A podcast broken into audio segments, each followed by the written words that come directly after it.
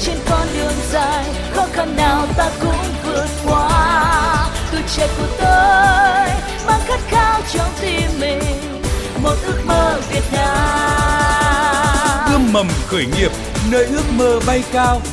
Ươm mầm khởi nghiệp.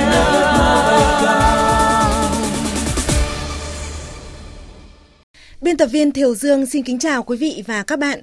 Rất vui được đồng hành cùng quý vị trong chương trình Ươm mầm khởi nghiệp hôm nay. Thưa quý vị, thưa các bạn, với mong muốn cung cấp kiến thức khởi nghiệp, Ban Thời sự VOV1 Đài Tiếng Nói Việt Nam và Trung tâm Chuyển giao tri thức và hỗ trợ khởi nghiệp Đại học Quốc gia Hà Nội đồng sản xuất chương trình Ươm mầm khởi nghiệp. Quý vị, thính giả mong muốn tham gia chương trình hãy gọi điện về số điện thoại 0979001236. Thưa quý vị, Thiều Dương xin trân trọng giới thiệu khách mời tham gia chương trình ngày hôm nay là tiến sĩ Trần Duy Khanh, Viện trưởng Viện Nghiên cứu và Đào tạo Doanh nhân APEC. Xin cảm ơn tiến sĩ Trần Duy Khanh đã tham gia chương trình. Vâng, xin uh, chào chị uh, Thiều Dương và chào uh, quý thính giả các bạn nghe đài. À, thưa quý vị, và dự án khởi nghiệp được giới thiệu tới quý vị và các bạn ngày hôm nay là dự án sản phẩm gạo ruộng rươi với thành viên sáng lập là chị Phạm Thị Kiều Anh ạ. Xin cảm ơn chị Kiều Anh đã tham gia chương trình. Rồi, cảm ơn Dương và cả em chào thầy ạ. Vâng, cảm ơn em. Và để quý vị và các bạn có thể hiểu rõ hơn về dự án này thì à, chị Phạm Thị Kiều Anh sẽ có 2 phút để giới thiệu tới quý vị và các bạn. Xin mời chị Kiều Anh. Cái à, dự án của anh đang thực hiện hiện nay thì ở Kiến Thụy Hải Phòng với diện tích à, canh tác lúa là gần 80 ha Cái sản phẩm mà anh thu được từ cái mô hình canh tác sinh thái lúa rươi đấy là cái hạt gạo thực sự là nó rất là tốt cho cho cộng đồng bởi vì sao? Bởi vì với cái mô hình kết hợp như thế này ờ, thì ờ, người dân ở đấy canh tác không sử dụng hóa chất cũng như là không sử dụng phân bón hóa học. Một năm thì hiện nay chỉ có một vụ thôi và ừ, cái sản phẩm mà anh có được ở trên thị trường đấy là hạt gạo sát dối, hạt gạo sát lứt và anh cũng mong muốn là có những cái sản phẩm giá trị gia tăng từ chính cái hạt gạo của mình đấy là bánh trưng bánh bánh chè lam, giấm gạo cũng như là bánh gai là những cái sản phẩm hiện nay đã có rồi ạ. À, thưa quý vị, Thiều Dương xin được giải thích thêm về sản phẩm gạo ruộng rươi. Đây là một cái sản phẩm mà xuất hiện ở trên thị trường chưa lâu. Gạo ruộng rươi là một loại gạo mà được sản xuất từ cây lúa được người nông dân canh tác trên những cánh đồng mà trước đó thì họ đã nuôi rươi. Vì vậy cho nên gọi là gạo ruộng rươi. À, thưa tiến sĩ Trần Duy Khanh, vậy ông đánh giá như thế nào về dự án này? À, tôi đánh giá rằng đây là một ý tưởng sáng tạo rất là mới, rất hay. À, đã thực sự giúp người nông dân ở cái vùng mà khai thác rươi, các vùng nước nợ đã tăng thêm thu nhập. Vì trước đây họ chỉ có một à, vụ khai thác rươi thôi, ít nhất là như vậy. À, thứ hai là cái à, mới ở đây là có đưa ra một cái thị cái sản phẩm ấy, là đưa ra thị trường một cái sản phẩm hoàn toàn cái an toàn cho mọi lứa tuổi mọi người sử dụng. Nhất là trong cái bối cảnh hiện nay ờ, các đơn vị cơ sở sản xuất đang lạm dụng thuốc trừ sâu thuốc bảo vệ thực vật rồi ờ, các chất tăng trọng vân vân. À, cái thứ ba tôi đánh giá rằng ở đây thực sự là đã có sự liên kết các nhà khoa học các đơn vị doanh nghiệp với hộ nông dân. Thưa quý vị thính giả, thưa tiến sĩ Trần Duy Khoanh ạ, ở trong cái bản đăng ký mà chị Phạm Thị Kiều Anh có gửi đến chương trình và mong là tiến sĩ có thể tư vấn thêm, thì chị Kiều Anh có đưa ra một cái số những khó khăn. Đấy là về thuyết phục người ờ, nông dân là là thử nghiệm giống lúa mới để mà có chất lượng cao ạ. Và việc mà làm việc với người nông dân thì cũng rất là khó bởi vì là không biết cách là làm thế nào để người nông dân sẽ không phá vỡ hợp đồng. Chị Kiều Anh có thể ờ, nói rõ hơn về những cái khó khăn này thực ra là trước khi mà cái mô hình của anh vào thực hiện ý, thì ở đây là người dân địa phương là canh tác theo cái mô hình giống lúa cũ. Ờ, và cái cái giống lúa cũ thì đương nhiên là cái chất lượng của cái hạt gạo nó sẽ không được ừ, như là là anh mong đợi. Ờ, do đấy thì anh cũng đã có đi tìm hiểu cũng như là tham vấn của các thầy ờ, ở trong trường nông nghiệp để mà làm sao để để, chúng ta có được cái lúa nó năng suất hơn và cái chất lượng hạt gạo nó phải là tốt hơn. Thì lúc đấy chúng ta không chỉ là sạch là ngon đấy mà chúng ta phải vừa là sạch vừa là ngon nhất và có cái giá trị tốt nhất cho mọi người. Thì ờ, có một cái điểm là khi mà anh có đề nghị là đưa một cái giống lúa vớ mới về ấy, thì bà con cũng không không có sự tin tưởng bởi vì sao? Bởi vì bà con cũng chưa biết là nó như như thế nào, nó có thu hoạch được hay không bởi vì khi mà canh tác ở đấy nó là vùng nước lợ rất là đặc biệt khác, nước lên nước xuống rồi nó có nhiều cái yếu tố. Thứ hai nữa là cũng đã có xảy ra với oanh. Đấy là cái việc mà à, đã ký kết từ đầu năm khi mà oanh đã đưa giống lúa rồi đã hướng dẫn kỹ thuật rồi. Nhưng mà khi mà à, đến đến thời điểm thu hoạch thì bà con thương lái người ta nhảy vào. Thì bà con sẵn sàng là bán với giá cao hơn làm việc với nông dân cực kỳ khó. Khi mà chúng ta đưa vào phạt vi phạm hợp đồng hay như thế nào thì nó cũng cũng khó lắm bởi vì người ta cũng đã là khổ rồi mình cũng không thể nào mà làm hơn được làm mạnh tay được. Cái đấy là cái mà anh nghĩ là không chỉ anh mà các cái đơn vị mà hiện nay làm trong lĩnh vực nông nghiệp cũng đang gặp phải. Tiến sĩ Trần Duy Khanh ạ, ông chắc cũng có những chia sẻ uh, trước những cái khó khăn này của chị Kiều Anh đúng không ạ?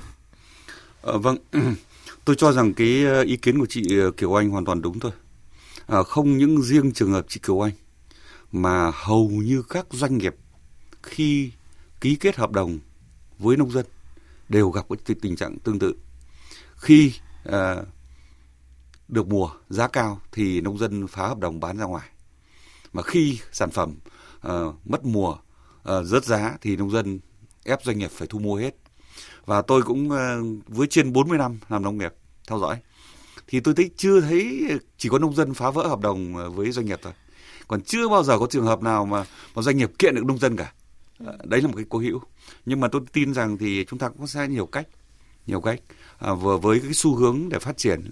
Nên ấy thì bây giờ nông dân cũng không phải là nông dân cái thời kỳ những năm 70 thì 80 nữa. Mà nông dân bây giờ đã ứng dụng những công nghệ rồi khoa học và sản xuất còn riêng đối với chị chỗ trường hợp chỗ chị Kiều Anh tôi hoàn toàn nhất trí. À, để tháo gỡ cái khó khăn này thì ờ, theo tôi thì ngoài cái cái hợp tác ra thì chúng ta thực sự cái quan hệ giữa doanh nghiệp với nông dân là quan hệ kinh tế. Ừ. kinh tế.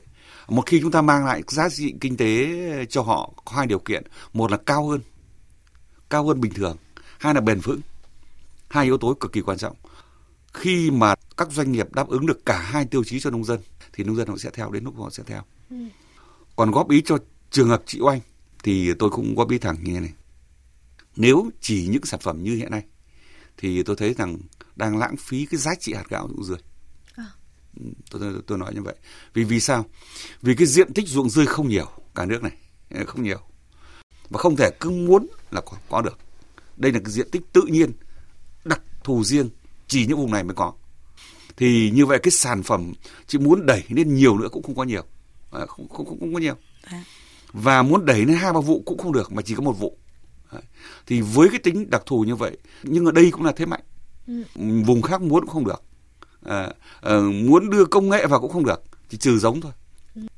vì đặc điểm cái ruộng dươi sản phẩm nó chủ yếu là người ta thu mua thu hoạch dươi mà con dươi là một loại uh, động vật thân mềm. Mà Cực kỳ bất nhạy cảm. kỳ một cái yếu tố gì tác động đến đều chết hết. Các chết ngay từ dọn ấu trùng.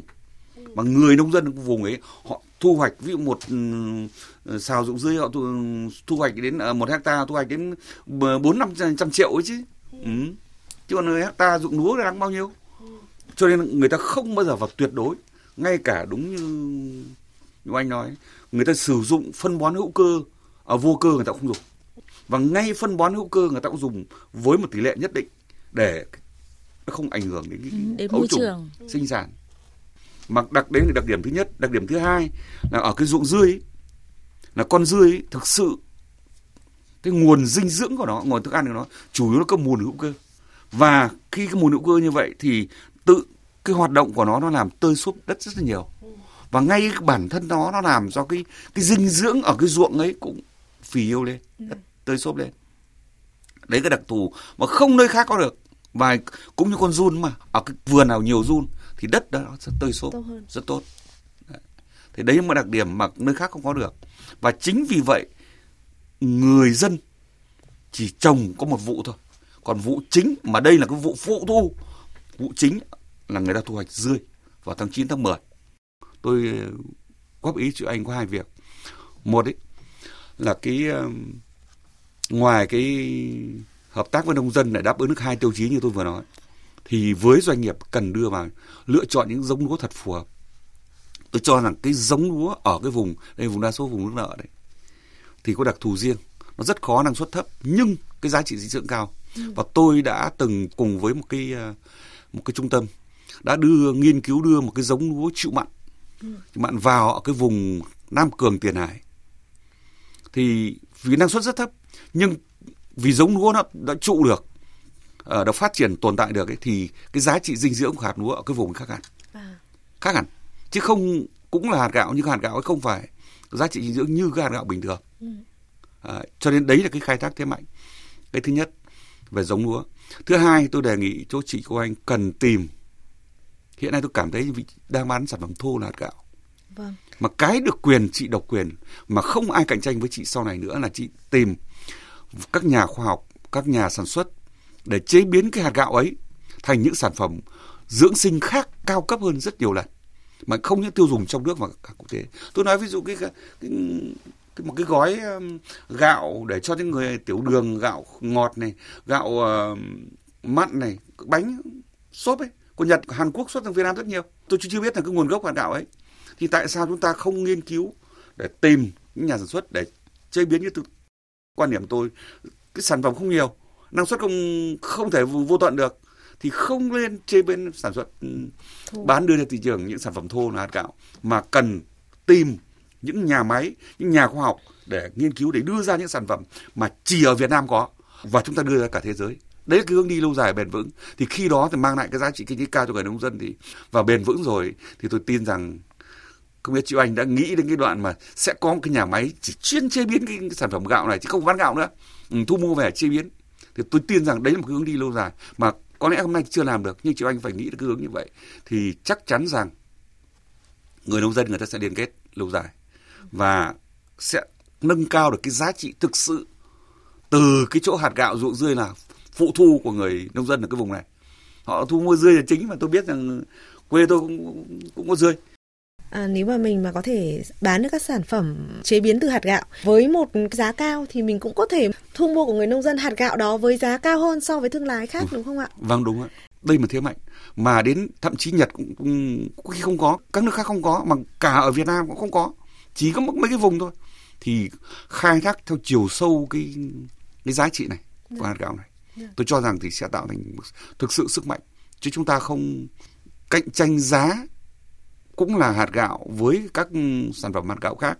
Vì các vì đây đặc tính là ai cũng biết rằng à đây là an toàn nhất.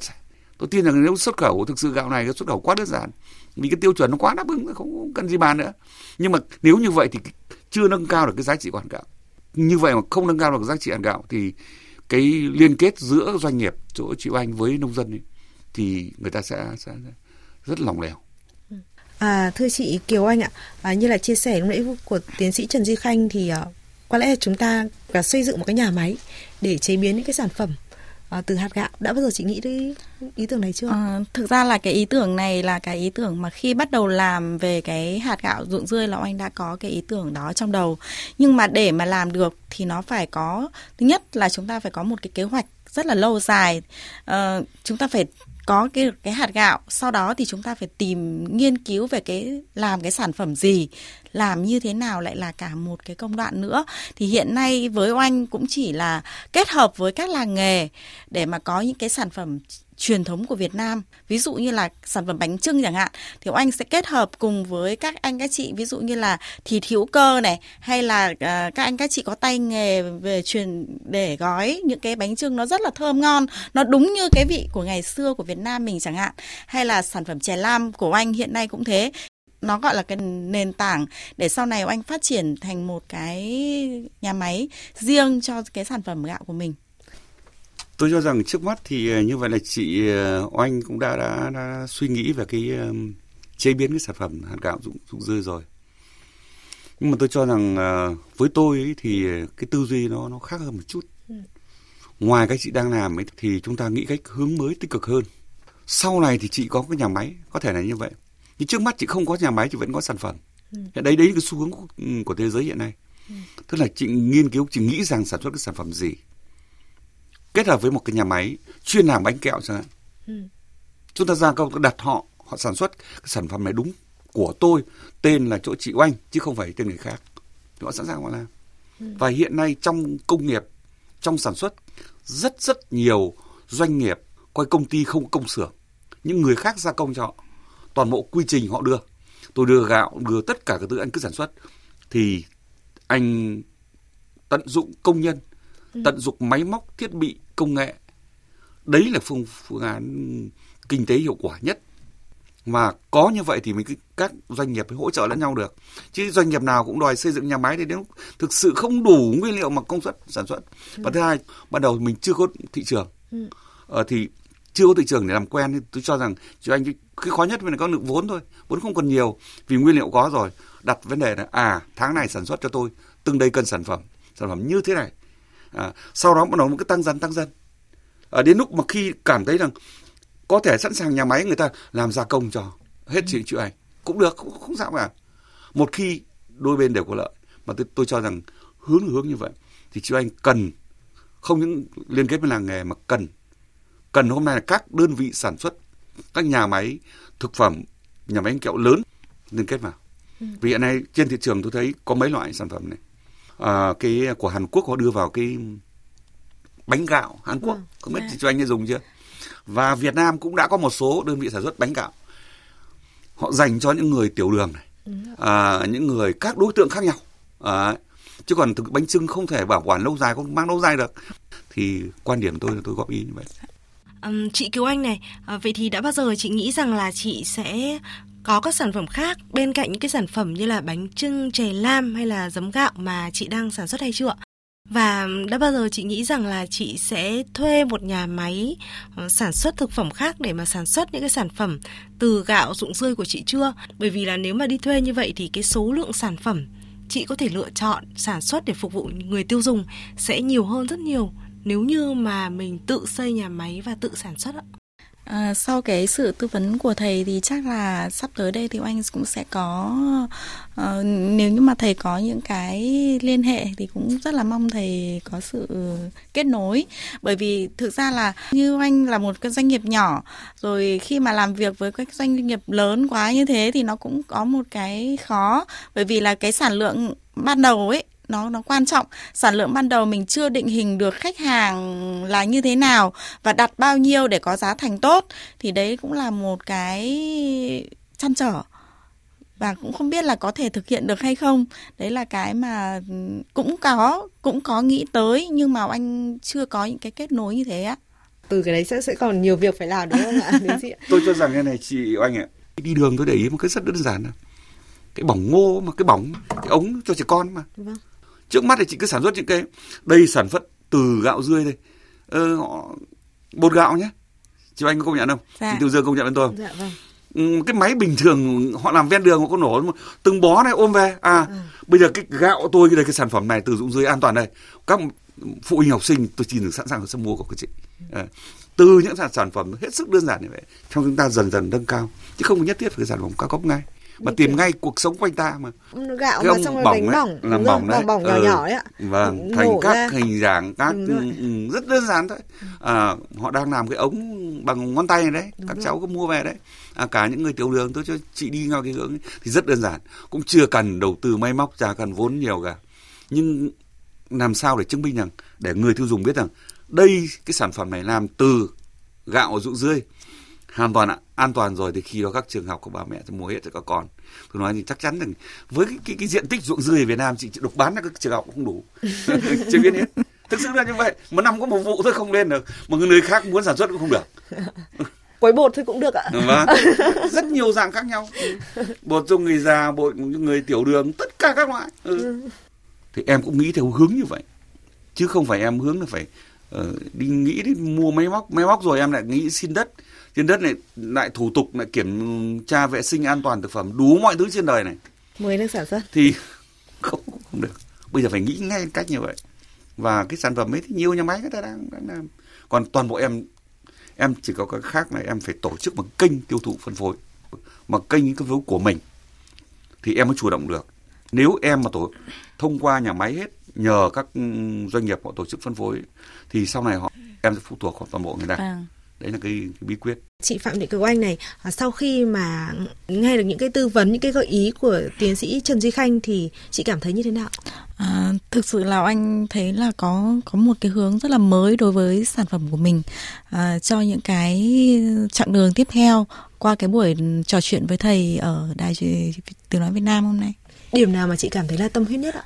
À, đấy là chế biến nghĩa là sử dụng chính cái hạt gạo của mình để cho được cho những cái sản phẩm giá trị gia tăng nó có giá trị cao hơn nữa. À, vậy thì à, qua chương trình thì chị mong muốn là gửi đến cái thông điệp như thế nào đối với thính giả mà cũng có có một cái niềm đam mê đối với lĩnh vực nông nghiệp như chị không ạ? À, đối với những cái bạn khởi nghiệp mà thì anh nghĩ rằng là cũng giống như anh trước tiên thì chúng ta hãy đặt đam mê của mình vào một chỉ cần vào một sản phẩm thôi và chúng ta thực hiện nó lăn lộn cùng với nó và chúng ta cháy lên kể cả là cũng có thể là sau này cũng sẽ có có cái kết quả nó không không được như mong muốn nhưng mà thực sự với oanh thì anh thấy là anh hạnh phúc vì là anh đã thực hiện được cái ước mơ của mình. Như như anh đã chia sẻ thì sản phẩm gạo ruộng rươi của bên anh cung cấp thì thực sự rất an toàn cũng như là có giá trị dinh dưỡng rất là cao.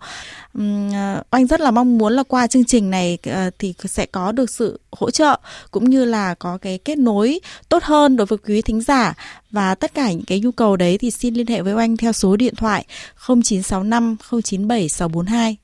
Thưa tiến sĩ Trần Duy Khanh, qua chương trình ươm mầm khởi nghiệp thì cũng có một thính giả mong muốn là nhận được tư vấn từ tiến sĩ. Đấy là thính giả Trần Thanh Cường sống tại Quảng Nam. Thính giả cho biết là cũng rất là đam mê nông nghiệp. Thì ờ, trước đây thì có thu mua đậu phộng và ép để lấy dầu. Tuy nhiên thì sau một thời gian thì cảm thấy đuối vì thị trường và đang muốn là mở rộng sang à, sản phẩm là dược liệu. Thính giả Trần Thanh Cường cũng bày tỏ mong muốn là có thể tìm được địa chỉ học cách nuôi đông trùng hạ thảo. Rất là mong tiến sĩ Trần Duy Khanh có thể tư vấn cho thính giả Trần Thanh Cường tại Quảng Nam. À, vâng, thưa với bạn à, Cường, thì, uh, trước hết ý, thì uh, chúng ta phải hiểu bạn muốn uh, nuôi rồi sản xuất đông trùng hạ thảo thì bạn phải hiểu đông trùng hạ thảo là gì đã. Ừ. Ở Trung Quốc ý, thì uh, mùa đông nó là con côn trùng. Nhưng mùa hè thì nó trở thành một loại thực vật. Cho nên tại sao nó đông trùng hạ thảo? Nhưng thực sự bản chất nó là một loại lấm. À, mùa đông thì nó ký sinh trên một con côn trùng. Và nó lấy hết dinh dưỡng con côn trùng ấy. Mùa hè thì nó phát triển thành một cái nấm. Ừ. trước đây thì cái đông trùng hạ thảo rất đắt và chỉ có Trung Quốc cung cấp thôi. Ừ. nhưng hiện nay thì bằng cái quy trình công nghệ sản xuất thì ở Việt Nam đã rất rất nhiều nơi uh, mua và ứng dụng cái quy trình công nghệ để sản xuất cái đông trùng hạ thảo.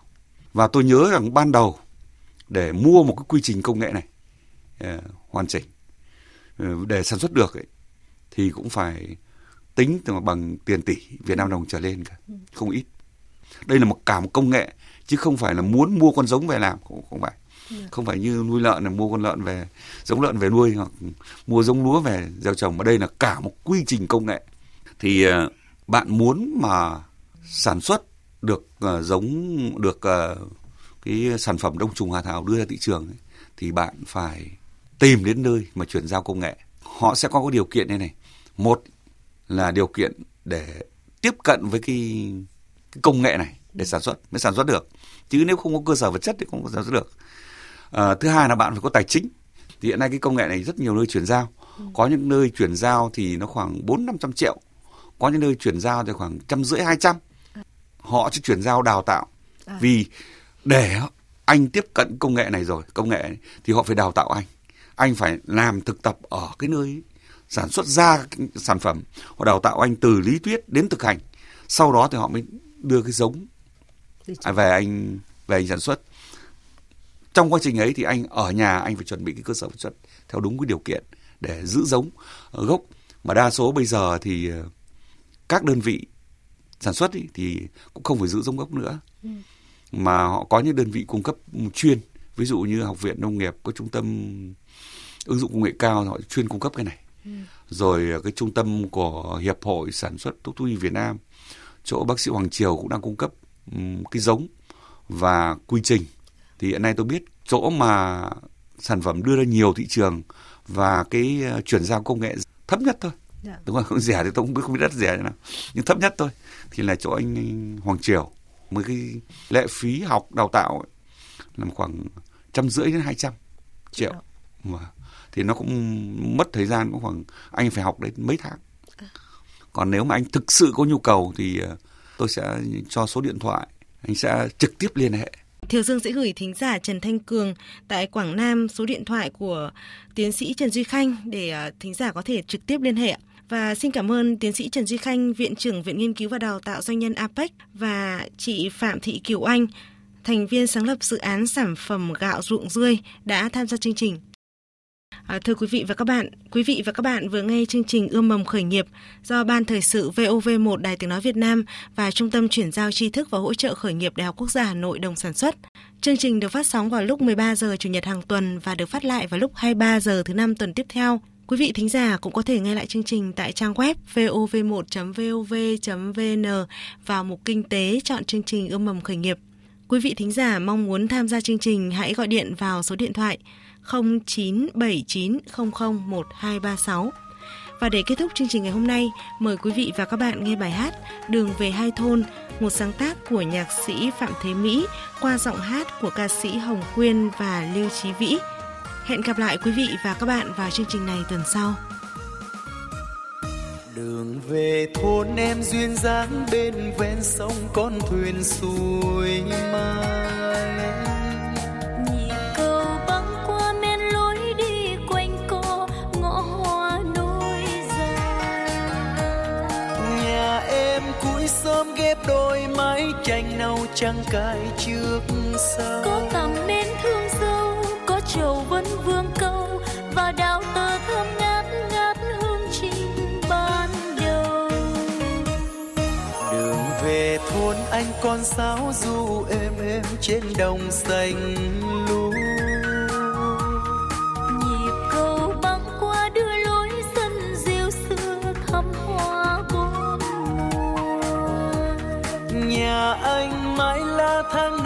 vẫn chưa nghe duyên tròn ước mơ. Có dàn mướp xanh lơ có hồ cá nên thơ mà lòng quê vẫn hát hát bao câu mong chờ. Mỗi đêm thanh trăng ngà hồi mùa lên tím ca cướp tay cần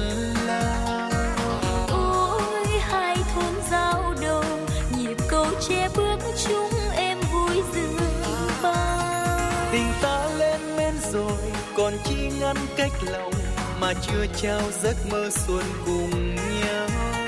Trời dương lên trăng màu bà con đang mong cầu, rằng đôi ta sớm nên duyên ban đầu. Đường về hai thôn mai mốt đôi uyên ương qua cầu soi bóng nhủ thầm sông ơi, hương nước chưa phôi pha